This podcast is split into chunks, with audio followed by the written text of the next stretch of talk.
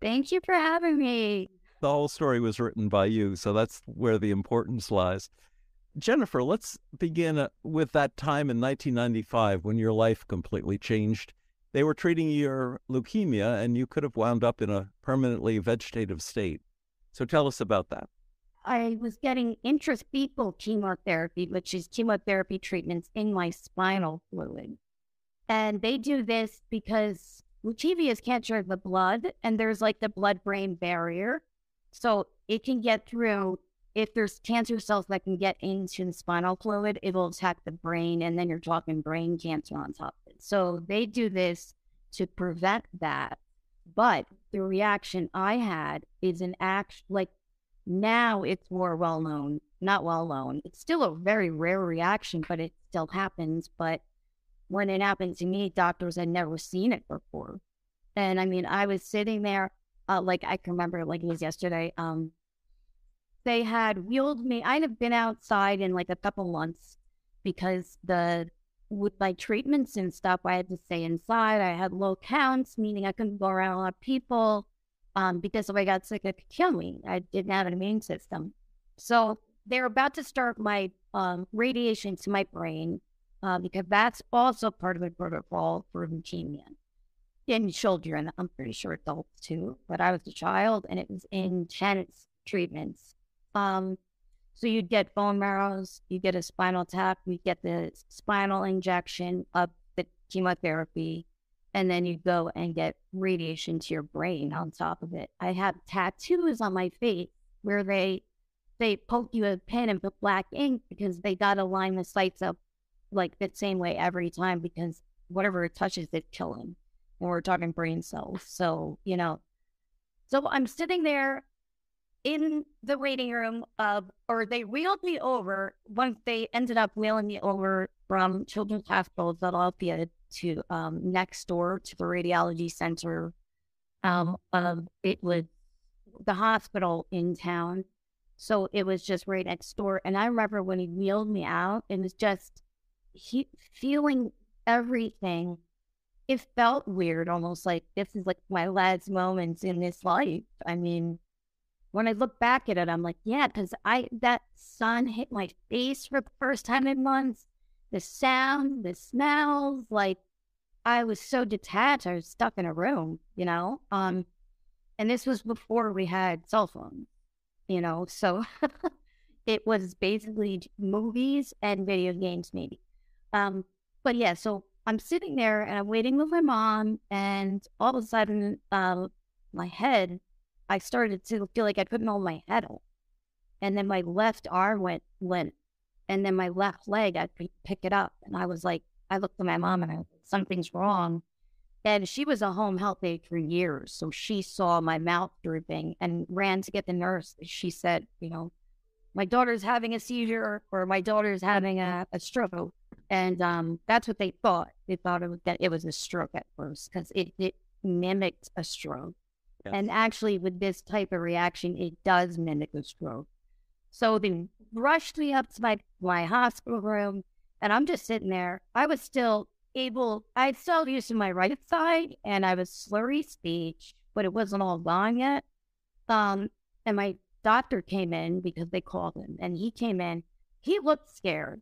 And like, listen, I'm a nurse. There are certain instances we are scared. We don't know. You and you, you know, he did say when I said he looked so scared. So to me, I'm like, oh my goodness. I was like, am I going to die? And he's like, I don't know. And then actually, I just looked off into space and I was like, this is it. I was like, this is it. But you know what? I was like, I made peace with that. I was okay with that. Um, I mean, going through the treatments was hell. And I had almost died like in the very beginning because of being septic, you know? So I actually gave my parents a pin and everything. I felt this coming from a mile away. Um, and so the weird part was the doctor came, and then all of a sudden, I was able to like use my left side again. It was so weird. They didn't know what was happening, but it was coming back. So they were like, okay, you know, and they did like the swallow test to make sure that I could swallow because they were going to give me lunch by mouth. So when they did the swallow test, I was fine. So I got my tray and I was eating and I was watching Stand By Me with my dad. And I went to swallow a piece of a carrot and I almost choked and I coughed it up. But my dad like looked at me quick because this is like, wait a minute, what's happening now? Um, and I, I felt it coming. I felt that I was about to drop. And I said to my dad, it's happening again. But he said he couldn't understand what I'm saying. It was just mumbled, but my eyes were tear filled. So, and then I was out. I was out. And every time I went out, I just remembered darkness. And then I would come back. And I think I was fighting to come back, you know? So I would come back, but every time I'd come back, I'd be a little bit less aware of my body in the situation because I remember coming back to my body a second time and waking up and being terrified because I was stuck in my body and I couldn't like communicate. And it was just this scary. That's probably one of, I mean, the doctors didn't even beat her on the bush. They were like, listen, like she'd be better off dead than in this position. And like, if they were, they were too. they, that was the 90s. I don't think they'd say that now. But um, it I ended up in the darkness. I came back. I remember the one time I was terrified, and then this is when they had to do a spinal tap on me. Um, I was awake for this because my dad says he remembers just look. I was just looking at him crying and crying and crying, and look, they did. It was like heartbreaking. Um, so when he was doing the spinal tap, I he couldn't give me any kind of anesthetic because they weren't giving me anything, no pain meds, nothing, because they wanted me to wake up, not go to sleep. So he had to do without the pain meds they usually give me to knock me out. And, you know, I felt it all. I remember feeling him do it. And um, then they did, I remember being in the MRI and they put the headphones on me, which was filled with static like they didn't have the radio station tuned enough. Like it was a very simple request I had, but I couldn't speak. So I'm laying here listening to static in the MRI, which is probably worse than legend listening to the banging of the MRI. So my dad was in the room, and I remember I was kept telling my body, like, move your foot, move your foot. And I did. I wiggled my foot, and my dad looked because he saw it and he saw like tears streaming down my face. And he jumped up and actually started to hold the machine to get me out of it. And they came in and brought me out and they sat me up and they tried to give me a dry, dry erase board and a marker. But it was such a severe brain injury, my hands were like this. So I couldn't hold anything and I dropped it and I started crying. And I was like, this is going to be my life, mom. So um, after that, I fully went out because that's when I fully went into the void. I think because I just let go. Mm. I was like, I just, I don't want to live like like this, you know. Um, especially because I I wasn't born that way. It's so different. I feel like if there's somebody who was born like that and used to that, but if you have the ability to talk, walk, communicate, do all these things, and then it's taken away, it's so for a kid it is terrifying, really. Sure. But then that so oh. uh, go ahead and just uh, describe the void that you went into and what you remember of that. So what I remember is after that like terrifying event, and I was just I would just cry and cry. I slipped fully out at this point, and I ended up in pitch darkness. Um, I I did not see anything, but I felt like I was being swaddled by God. Um, just very loved. Um, no pain, which was a big thing because I was in a lot of pain with the treatment. So, um, you do come back to a body that's still in pain. That was confusing. As a child, I, I felt like, what did I do wrong? You know, but as I got older, I realized the pain is there for me to heal and help others heal theirs, you know, or to find a way to work with the pain. Um, but yeah, so I I slipped into the void and I just remember feeling like I can't explain it. it's just profound peace with no pain that no is. Um, I don't usually cry either. There's that's okay. I think it's just the world. You know, you missed it. And this is normal. Like, this is the side that people don't see. It's you miss the feeling. And like, you have to stick it out to get back there. So I understand I'm on a mission now. But uh, when I went to that void and I felt that, and then I came back to my body and I woke up and my entire family was around my bed saying goodbye to me. I had talking like aunts, uncles, cousins, everybody. We had a big Irish and they were. I just they looked so scared, and I was I was like, I'm gonna be okay, guys. Like in my head, obviously, I didn't know how I looked. If I knew how I looked, I'd be like, oh, that's why you're scared. But I felt fine. Like I was like, no, I'm gonna be fine. I don't know why they look scared. Why are you staring at me? Like, and then I looked up at the pole and what are they giving me? Because like I, I was in the hospital before they, um, I had this NDE for months, so I guess that's why I knew I was in the hospital because I was there for months anyway. It wasn't like I was at home and had been near death experience and ended up in the hospital because I was like very aware, just like what are they giving me? And like they weren't giving me anything. Um, the priest had already come in and gave me my last rite. Um, so after that, I I started to really like actually wake up, and I was able to like use my body again, but I couldn't talk right away. So my aunt and cousin came up like the index cards, they put words on, like, you know, um, if somebody like has a stroke, aphasia, and they can't speak. So, um, you know, I eventually walked right out of that hospital, perfectly fine. Um, I even remember, um, when I to try and learn to speak again intuitively, I was um I was told to like listen to music and try and keep up.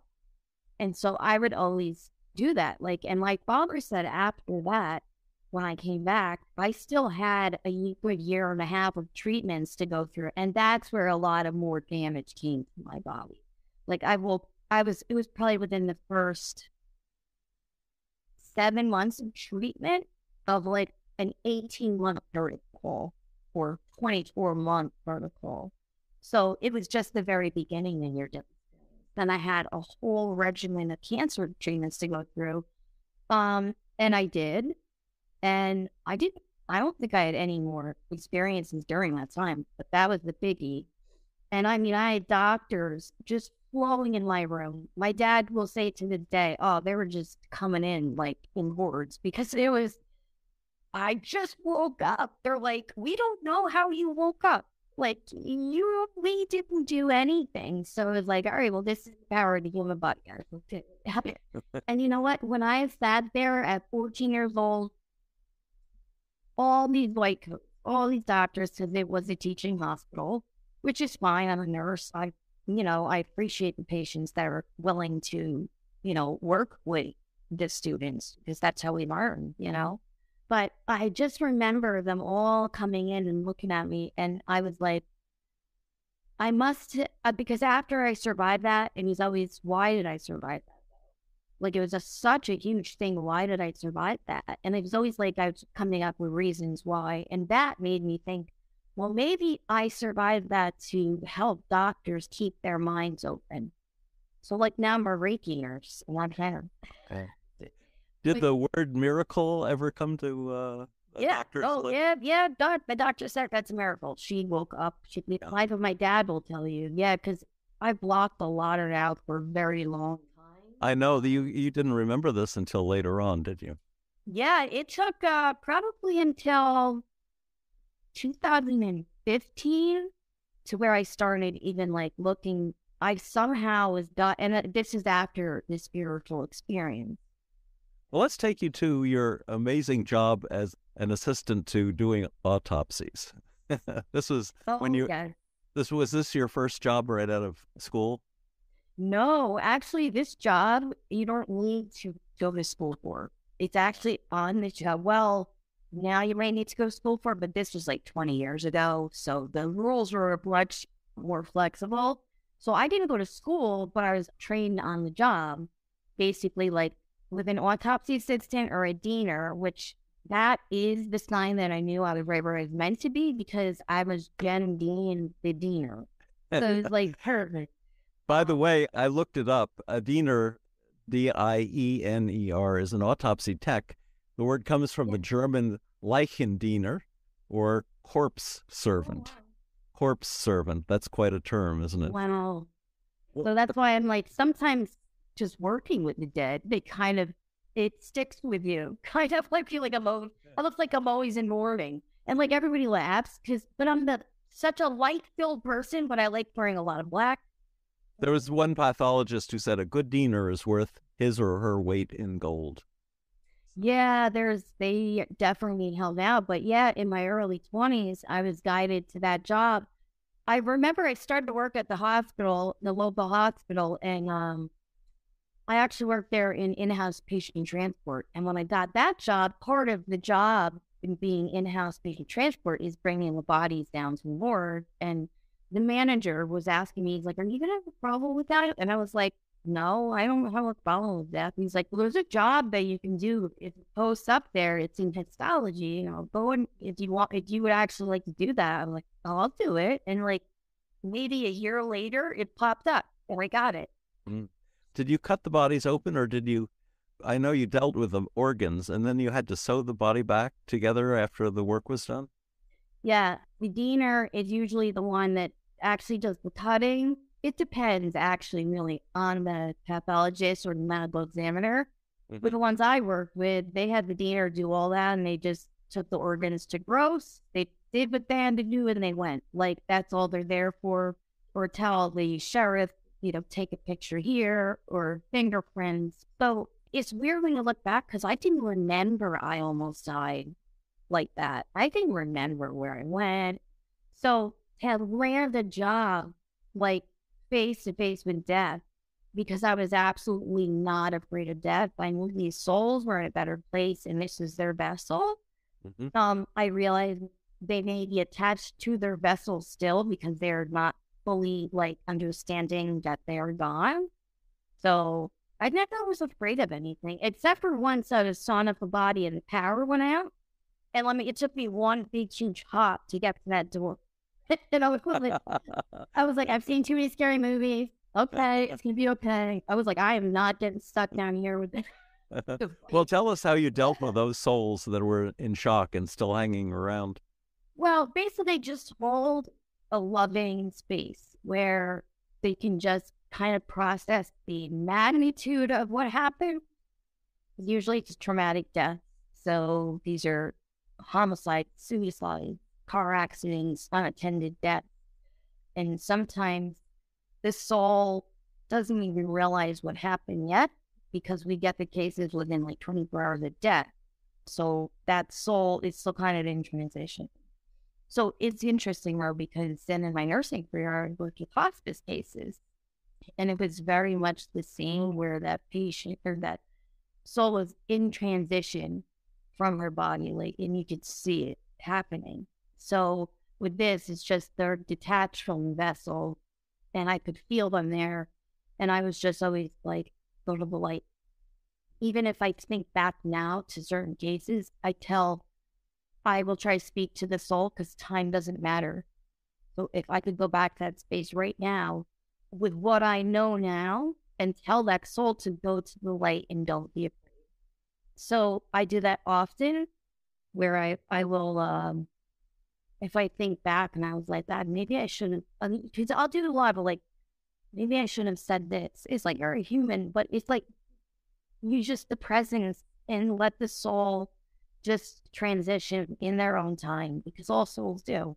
So I just basically, it was just me and the body most of the time. And, it, you know, there was probably maybe 45 minutes and a full autopsy from like I get everything out and set up. Then we do the autopsy and then I have to clean up, which just entails, yes, putting the organs back in the body, sewing the body up and getting ready for the funeral home to come pick it up. And you know, there's a lot of of even that work is, you know, you got to be careful with the cutting so that the body is presentable. You know, it's a very just sacred job. You work with the dead like that. It's a very sacred job. But you know, you have to be a certain amount detached from those type of cases. There was one soul, I guess, a man who had lung cancer. Yeah. That attached himself to you. Tell us about that. I was still new and I was all gowned up, ready to go, and the body was on the table, sheriffs were on this side, the doctor's mm-hmm. waiting for the organs on this side, just, you know, patiently waiting. And as they're telling the case, talking about it, he ended his life because he was at the end of his life anyway, and he was in too much pain and he couldn't take it anymore. And even the way he did it in a backyard, so nobody would have to. I just like it was heartbreaking to me.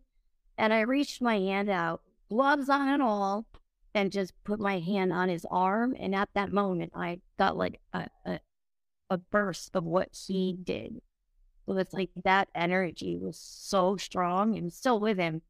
And yes, I can feel energy, but at that point, I had no idea I could do that. So it was a shock. I actually saw what he did. And, but when I did that and I saw what happened, I guess I was teary eyed because one of the sheriffs came up, put his arm around me and was like, "You need to like detach from the tape and you're lose your mind." So I just empathized so heavily with this man because he was, he had cancer. I had cancer. I knew how bad the pain was. And it does get hard.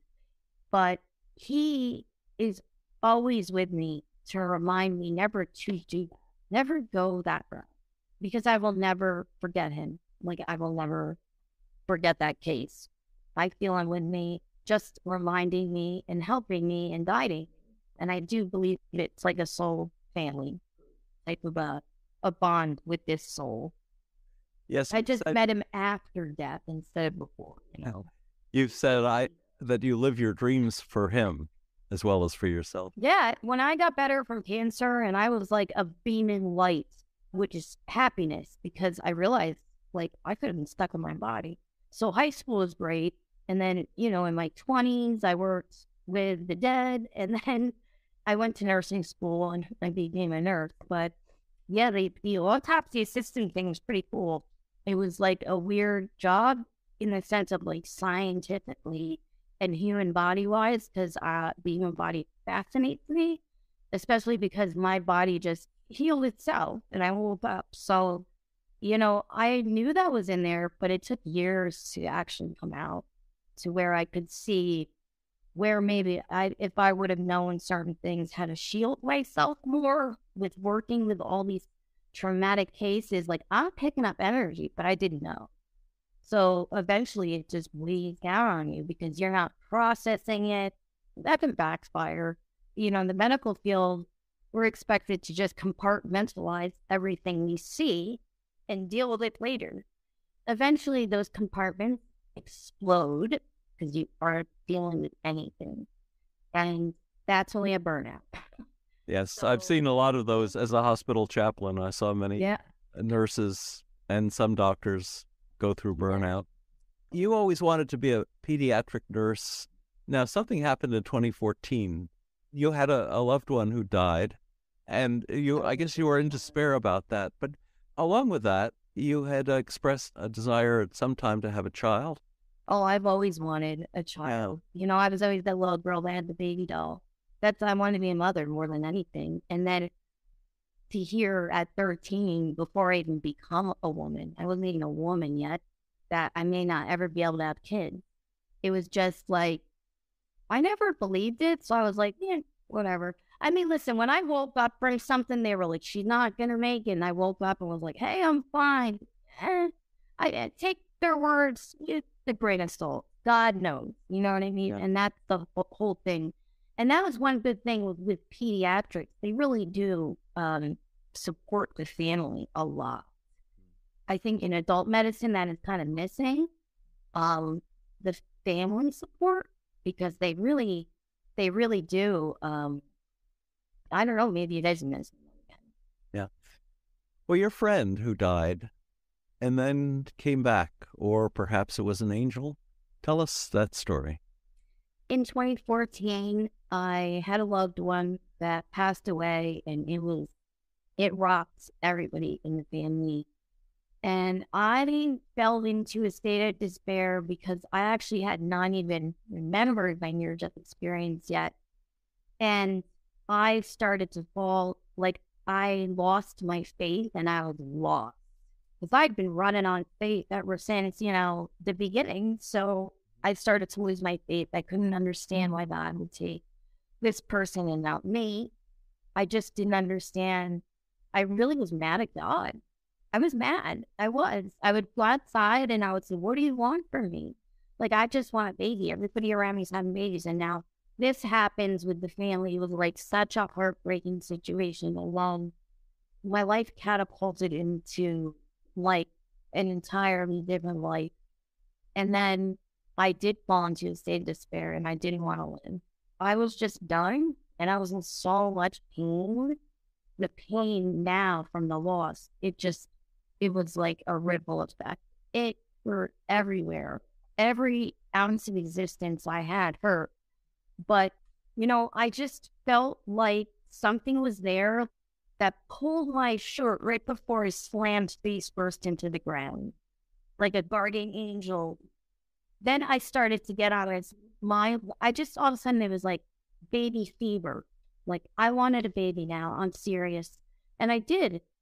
I had been trying, been trying for years, but you know, uh, with having chemotherapy, it was most likely that I might not be able to have a baby. But it was never said that I can't. It just depended. And I always had a lot of faith. I always felt this kid. I'm like, I don't care what anybody says. I know what I'm feeling. And then the loved one that passed away, it was around Christmas of 2015, I think, because I remember the Christmas tree was up. And I'm at a spiritually transformative event. I'm not really sure what happened, but I ended up like in my kitchen with the passed out loved one, but she is light, but looked like her and she gave me a hug and thanked me. And I was just in my head, like, I think I'm on the couch. How am I here? Like, I was just confused of what was happening. And she hugged me. And when she hugged me, it was just such a healing feeling. And I woke up and the peace just flowed through me like everything just was at peace. And I was crying because I knew that was an angel. Like, that was God showing me that person one last time so I don't have to remember. Because it's very hard to remember somebody's the last thing you remember. They're in a coffin. That's sometimes hard for people to go to funerals because of that, you know? But this was a, a last memory that made everything so beautiful. After that, I was so filled with joy and happiness and so much excitement about things. And then I did. I ended up working out, getting my body straight, eating right, doing all the things I needed to do for my body to actually get pregnant. Because I think that was the issue. It was just so toxic from everything. And I basically detoxed from everything and I got pregnant. But what I did was I started to just meditate under like the moon more, connect with the earth more, and when I started to do those things, and I was guided to take certain herbs, so I did that. Uh, there was so much guidance coming at me, even to the point of like just visualizing the baby developing well, and like just it's really just like mind over matter stuff, and it just will help you to connect even with the baby. But I ended up pregnant after doing all of these things, but my son was with me the entire time. I saw a vision of him and I was like, I knew it was a 20 week fetus all on the screen. I was getting a scan and I was not pregnant, but I looked up and there was a 20 week fetus. and I was like, I look over and I'm like, I am not 20 weeks pregnant. So I look at her, the tech, and she don't see anything. And I was like, oh man, this kid's coming soon. And like I would tell my husband time things. And then boom, two months after I had, uh, I was hugged by an angel. I ended up conceiving this baby that I never thought I could have. And he is better than words could ever describe. Like now he's six and he knows he's on a mission. The kids these days are amazing. They're so, so open spiritually. Amazing. I had a question. Your memory and your mood and everything was so elevated by this angelic hug in the form of your deceased friend. Have you ever wondered whether or not your son's soul was perhaps a reincarnation of your friend? I don't necessarily believe that. I believe that can happen, but for my situation, I don't believe that. Mm-hmm. But my friends did protect his soul while he was, you know, before he embodied, huh. before he was born. So he was with her. It was almost like just a babysitter, almost not to jump ahead, but I've had a miscarriage. And when I see that baby in meditation, I miscarried at like nine weeks. She's mm. five. And that's because she grew up as a, as a spirit and spiritually, and so did I. She taught me a huge lesson. So spiritually, yeah, I mean, that could totally, that's like a whole nother. So she's growing up on the other side. Yes. I was like a little confused, like, wait a minute, what? But it was. She grew spiritually because she helped me learn a huge lesson. And then she's waiting with my grandmothers or with her until I get there. So I feel her with me. But, um, and I know people say, how did you know at nine weeks? I didn't. So your son is named Declan after a Scottish Saint? Irish? Yeah. Irish. Yeah. And when he was three, you told me you were standing and he was behind you, and he said that your deceased grandmother appeared to him with a message. Yeah. When he was three, yeah. I was folding laundry and I hadn't talked to him a whole lot about Grandma Drummond. Grandma Drummond, she died in, in 2014. So this was just when he like three years ago. So she was already passed and he had never met her in person. So he comes up behind me while I'm doing laundry one day and he's like, um, mommy, grandma woman's behind you. And I was like, I didn't turn around. I just was like, oh, uh, because I said, where is she? And he said, she, that's what happened. He said, Grandma Drummond's here. And I said, where is she? And he goes, bump behind you.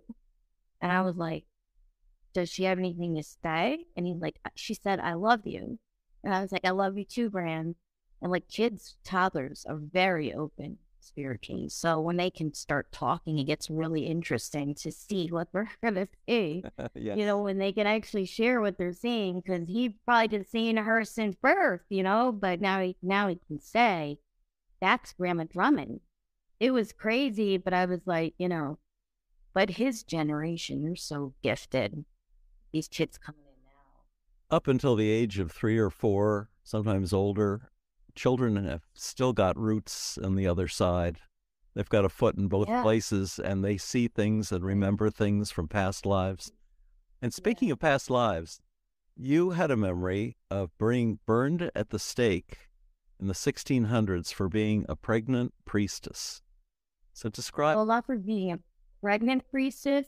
Yeah. I was in the 1600s, I was a priestess mm-hmm. and I was married to a priest.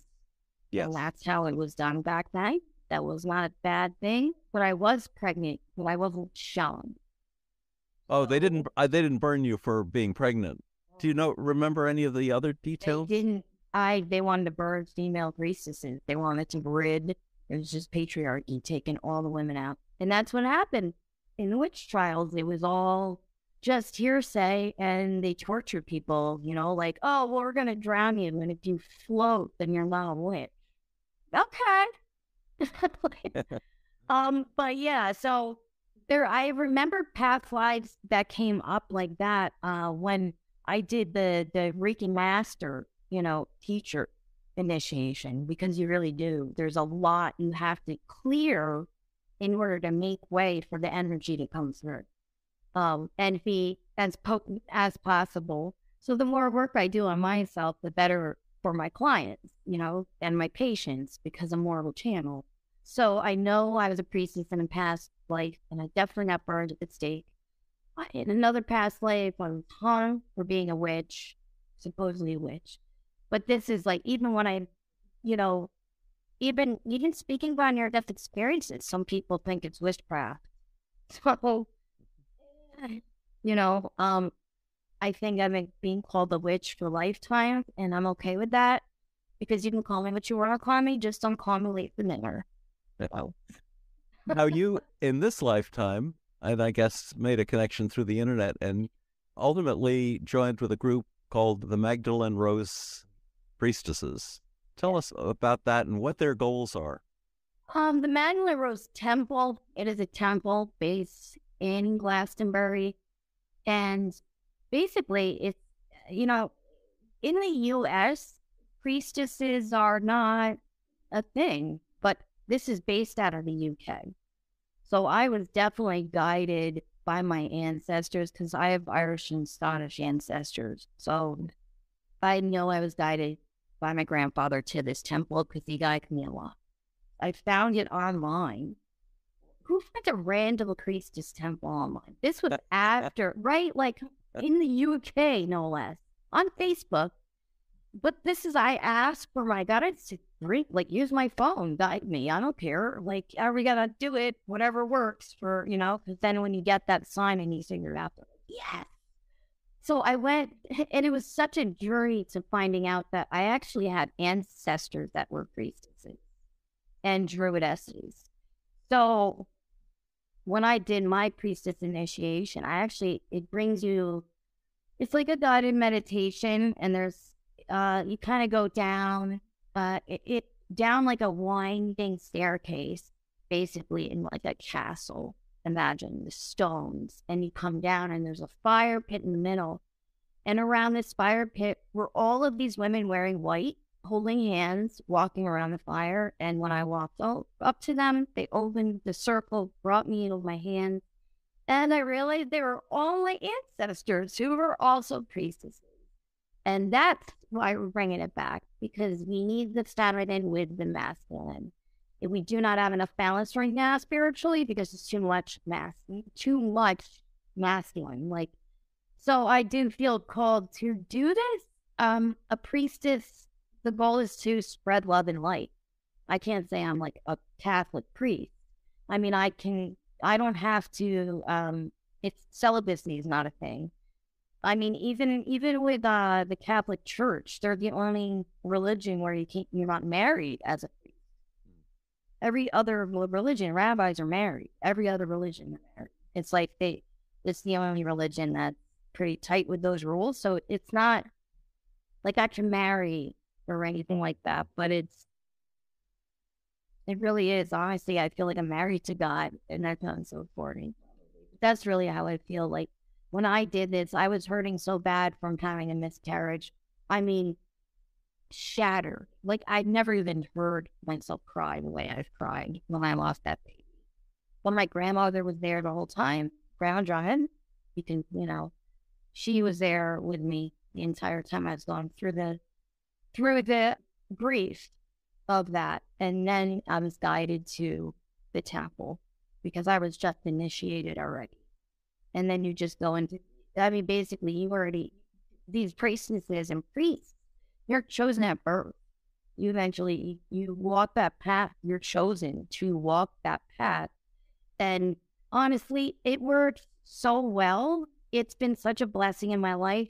It makes even Reiki better. Like it, which I can channel the Reiki even better for my patients and, you know, I have a lot of people I do Reiki on that love it. And it's very, very helpful. So, yeah, I'm a, I, I'm devoted to Mary Magdalene. Uh, basically, Jesus lives in my heart, or Yeshua, because his actual name is Yeshua, not Jesus. But Yeshua is in my heart. Mary Magdalene is at my root, walking with me on this earth, guiding me. And Mother Mary is at my crown, guiding. So it's a full channel so that's why it's like Magdalene Rose. It's a rose priestess. And it's really not understood in the US too much because anytime I say priestess, I get like, it's not anything dark. like it can. And I have had people confuse that. Like, it's, I'm not a satanic priestess. It's like basically what I'm doing it's like Christian mysticism. So it's Christianity, like a different. It's not Christianity, but it's going about it in a different way. That's all.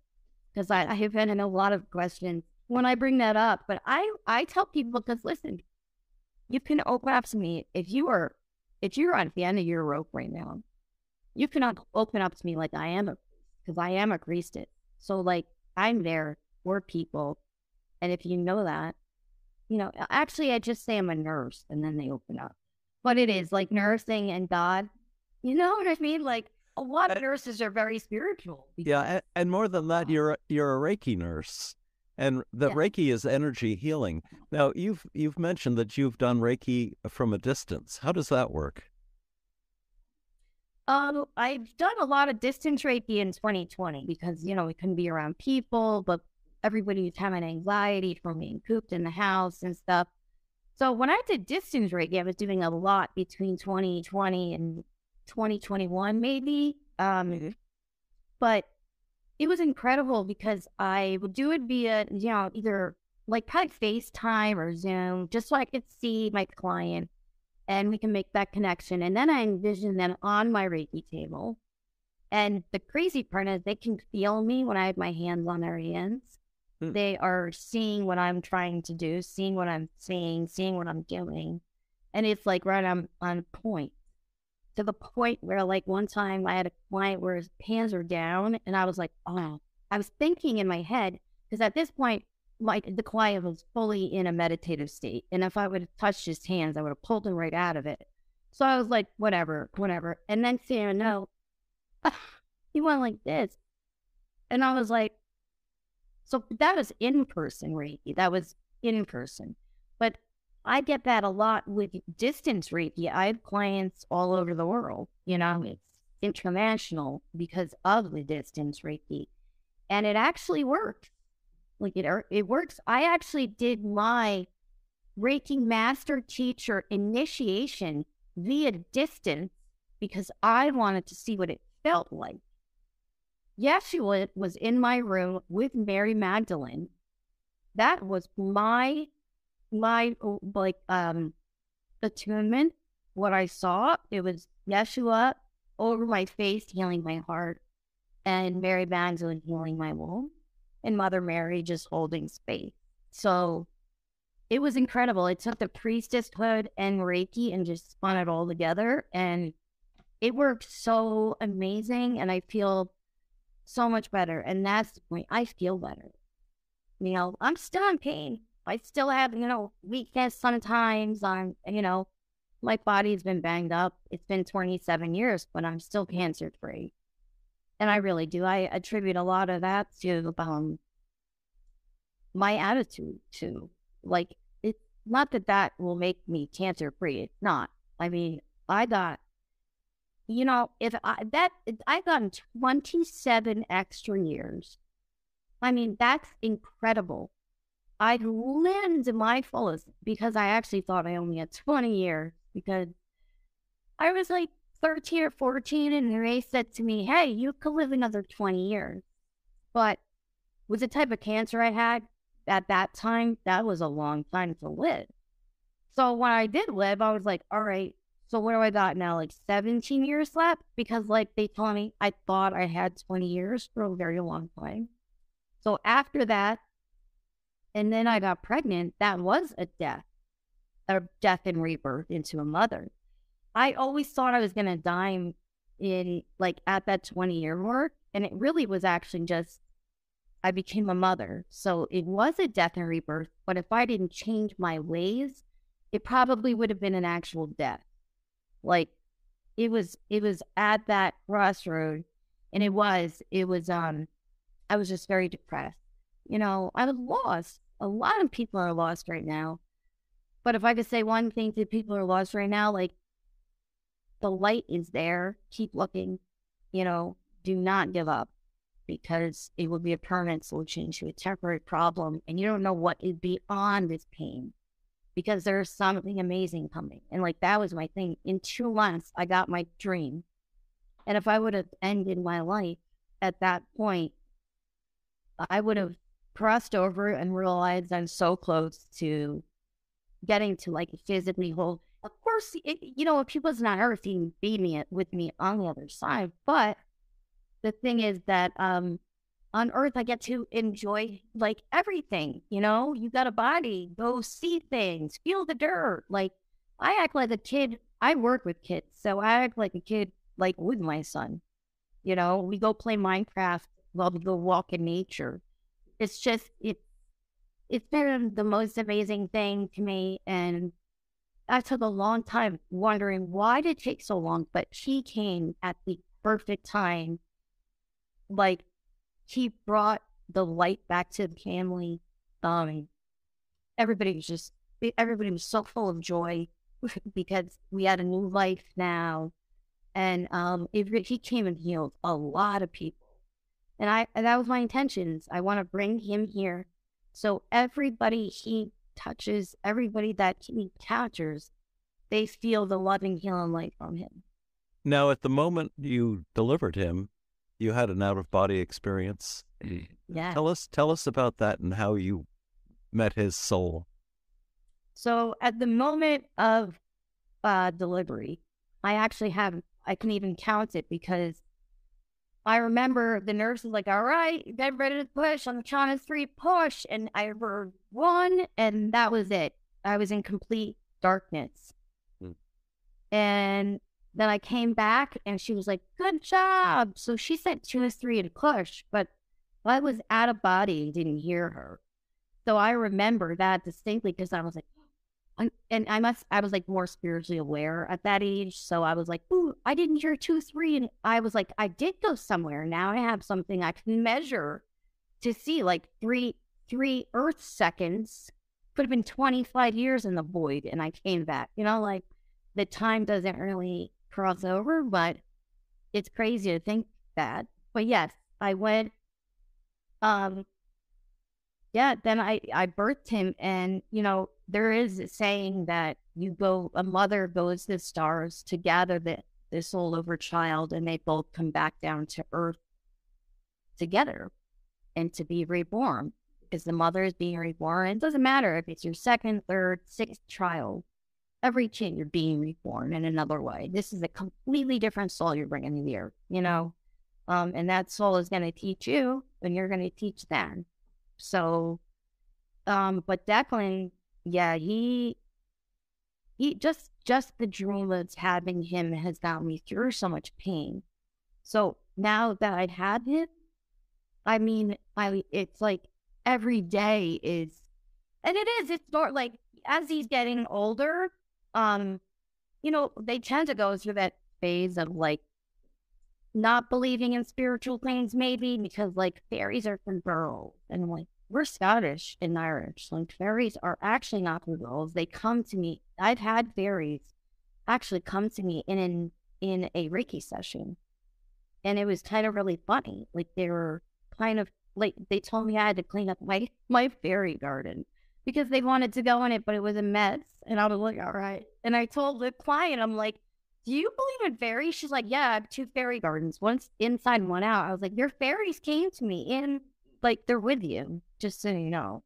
Like they actually like what you're doing, and I need to like chop, chop, and clean up. I was like, that was the funniest thing I ever had with one of the Reiki, you, like the distance Reiki um sessions like that. Did you actually see them, or did you just hear them? I um I see them in my mind's eye and hear them inside. You know, so it's not like they're out here. They're I see it all, but whatever I'm seeing, what I'm doing, um, I'm just paying attention to what I'm seeing too. I basically just I per I uh, before I start a session, it's always, you know, I ask Archangel Michael to protect us while we're in a space I asked, you know, Archangel Raphael come out here to heal. Uh, so I project the space like I open the space up to be a space of just I just go completely and I know when I'm I'm really in there because we're oddly enough, I know when I am centered in because my ears pop. So I always know that and then it's just like I could feel the flow of energy because I get like hot when I start getting warm I know that's Reiki. Like that's the Reiki really flowing good. So, um, and that's all the distance. Like when I do in person, um, like I have clients that I, I work with in person that live near me that I can drive to. Uh, it's a little bit different, but I still don't really put my hands on it. I will, I you maybe your head, you know what I mean? Like I do Reiki starting from the top and then like the hands, arms, um, shoulders, back. It's just, it's, it's not a massage, but I could even do Reiki without touching anybody. I can, like I said, because it's energy healing. So energy goes wherever you intend it to go. So you really don't have to be in person with an energy healer for them to help you heal because they're not, we're I'm not healing anybody. I'm just the vessel and the healing is up to the client and the energy is going to do a lot of work and I tell them what to expect. Um, but yeah, I've had so many great um, people that I use a lot of the Reiki in the nursing field because that's basically where I use it with the babies and stuff like that. Um, we did a lot of uh, that. Uh, there was a team of, I guess I mentioned to you yesterday, a team of Reiki uh, volunteers at our hospital, and I always recommended people in pain to have a session with them. Yeah. You said yesterday regenerative, regener, regenerative medicine is oh. vibrational medicine, and of course Reiki is vibrational as well. To talk a little about that and why why is it Western medicine doesn't even understand the beginnings of that set? Well, they're starting to now in regenerative medicine.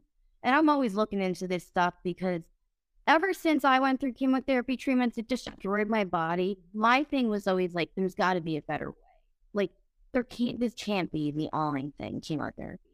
Mm. So um, I've always thought that way. And then I worked in the lab and then I became a nurse, you know. So I've always worked in the medical field. Um, but, you know, um, I just lost what I was saying. About Western medicine, uh, oh, right? Regenerative medicine, yeah. Oh. Uh, regenerative medicine is pretty new, but they're still working. Um, it's not fully accepted. You know what I mean? At stem cell therapies and um, plasma rich protein therapies, but it's basically the body healing the body. You take it yes. from the patient and you spin it down and you give it back to them in a different way and it heals the body. Um, that's so exciting, but that we're just on the tip of regenerative medicine. If I go to a regenerative medicine specialist and say, well, Reiki is part of regenerative medicine because it does regenerate, that might last out pretty good. I mean, if I was like on the East Coast, if I said on the West Coast, it might make sense but I'm um you know, it's not quite there. Nobody really even knows what Reiki is in the state that I live in, in, in New Jersey. So not everybody. It's getting a little bit more popular now, but yeah. It oh, it's it's wonderful. I I I've watched it work on others. I've had sessions myself. Yeah, I love uh, it. I just love it. Jennifer, if someone wanted to do a, a distance session with you, how would they get in touch with you? Tell us how, about your. Do you have a website? or a I do. Facebook I have, page? I have a website and a Facebook page. Uh, my Facebook page, I'm Jennifer Ann on Facebook, and I tried to change that to Jennifer Dean, but it's what no bill on me. So I'm just Jennifer Ann.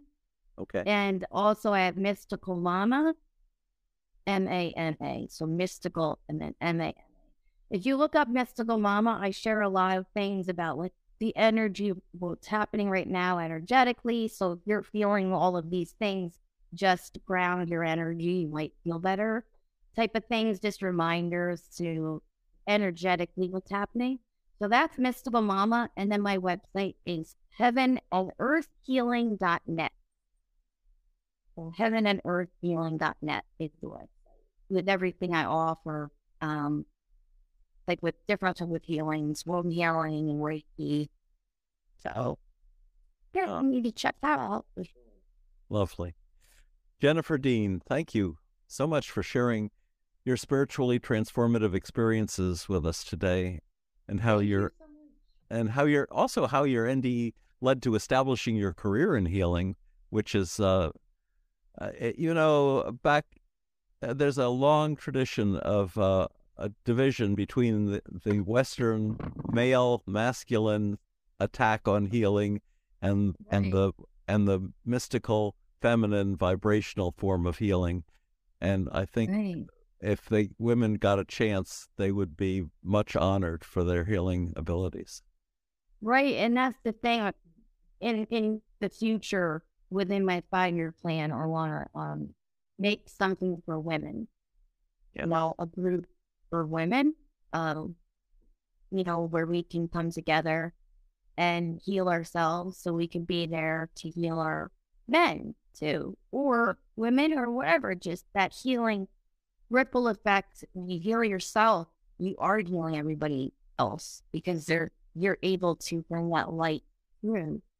So my five year plan definitely um I I I'm planning something so awesome and if it works out, it's gonna be like heaven on earth for real. So I'll I'll keep everybody updated. Check out like Mystical Mana and uh, I'll put anything up there that I am offering. Um, and I would love for anybody if you feel drawn to me, I'm here. So I'm just here to help. Lovely.